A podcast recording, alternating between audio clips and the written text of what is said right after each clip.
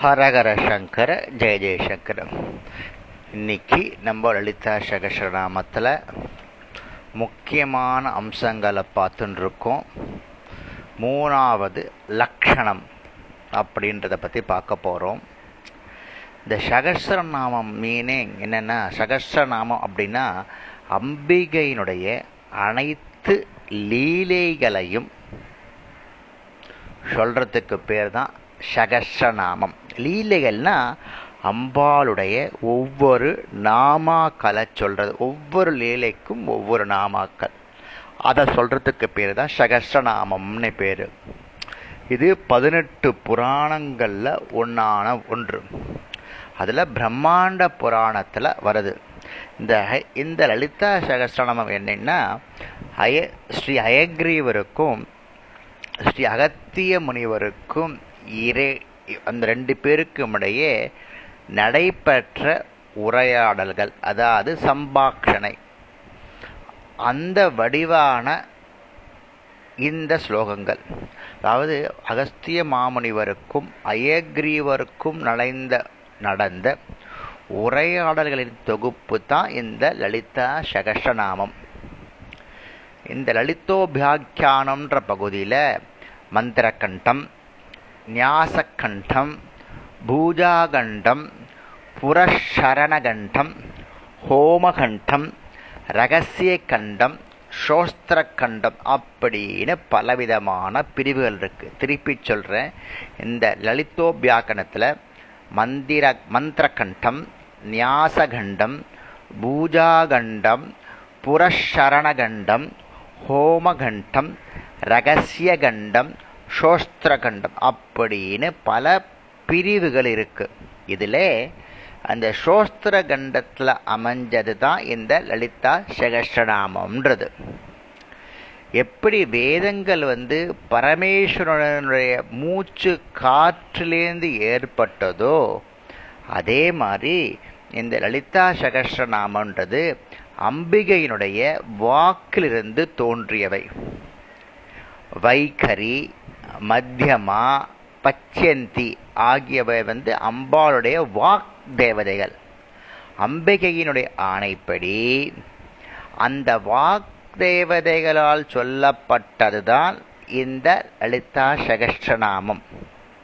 அதனால இது வேதத்துக்கு சமமாக பார்க்கப்படுகிற ஒன்று.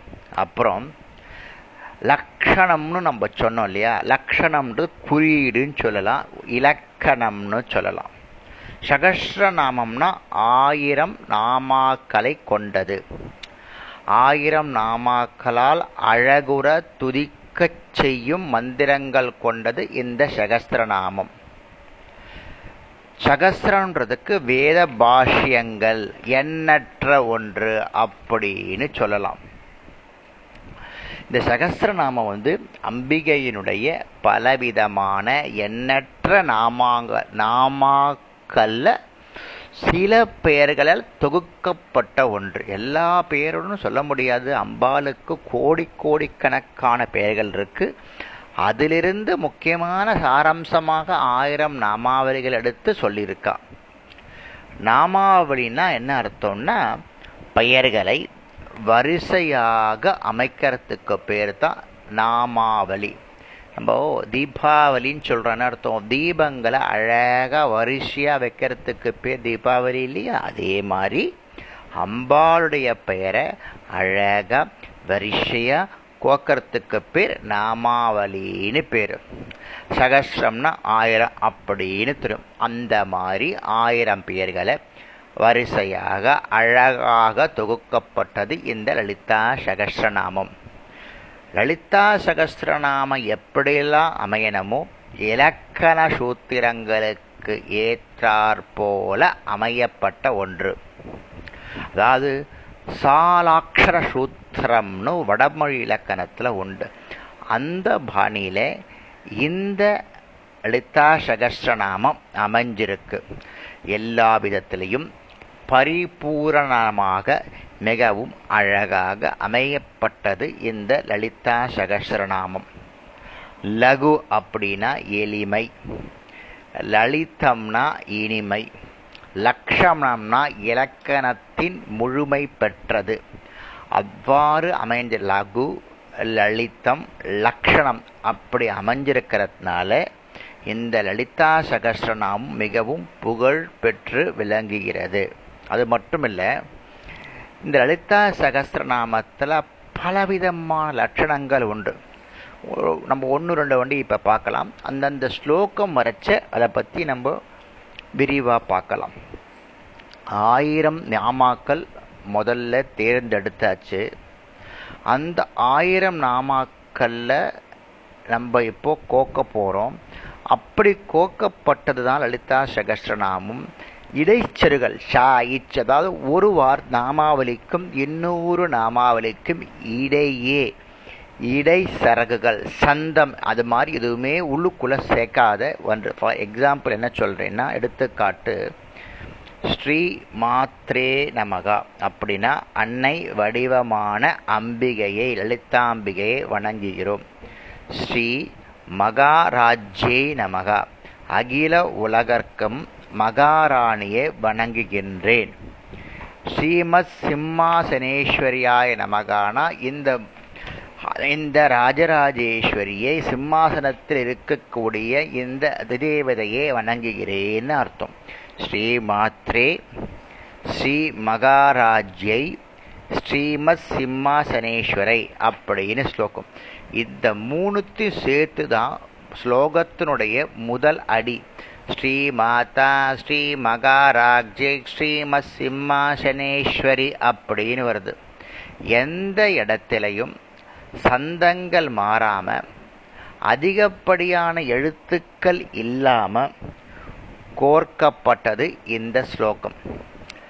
சில ஸ்லோ சகசிரநாமத்தில் சந்தங்களுக்கிடையே சில சில வார்த்தைகள் சேர்க்கப்போம். அந்த மாதிரி கற்பனா வார்த்தைகள் இல்லாத ஒன்று இந்த லலிதா சகசிரநாமம். சகஸ்ரநாமம் அமைவதில் வந்து மிக முக்கியமான நிபந்தனை ஒன்று ஒன்று. சகஸ்ரநாமத்தில் ஒரு வார்த்தை இடம்பெற்றுட்டா மறுபடியும் அந்த வார்த்தை வேறு எந்த இடத்திலையும் இடம்பெறக்கூடாதுன்றது ஒரு இலக்கணம். லலிதா சகஸ்ரநாமத்தில் இடம்பெறும் ஒவ்வொரு வார்த்தையும் மறுபடியும் வருவதில்லை அப்படின்னு சொல்றது. நிறைய இடத்துல நம்ம ஸ்டே ஒரே வார்த்தையை படிக்கிறோம். அதை திரு அதை பிரித்து பிரித்து படிக்கிறோம். எக்ஸாம்பிள் என்ன சொல்கிறேன்னா உதாரணம் வரதா வாமநயனா அப்படின்னு ஒரு இடம்.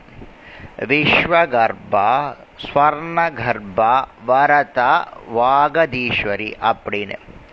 முதல்ல வரதா வருது பின்னாடி வரக்கூடியது வரதான்னு படிக்கக்கூடாது அவரதா அப்படின்னு சொல்லணும்.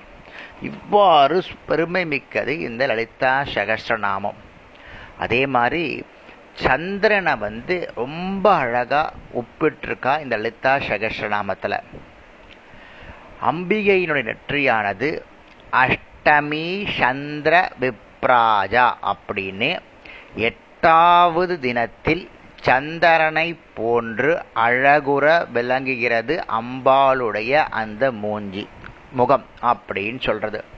அம்மாவாசையிலிருந்து பௌர்ணமி வரையும் பதினஞ்சு கலைகள் இருக்கு. அதுல எட்டாவது கலைகள் சந்திரன் வந்து அரை சந்திர வடிப்பத்திற்கு சற்றே கூடுதலாக விளங்கக்கூடியது அந்த எட்டாவது நாள்.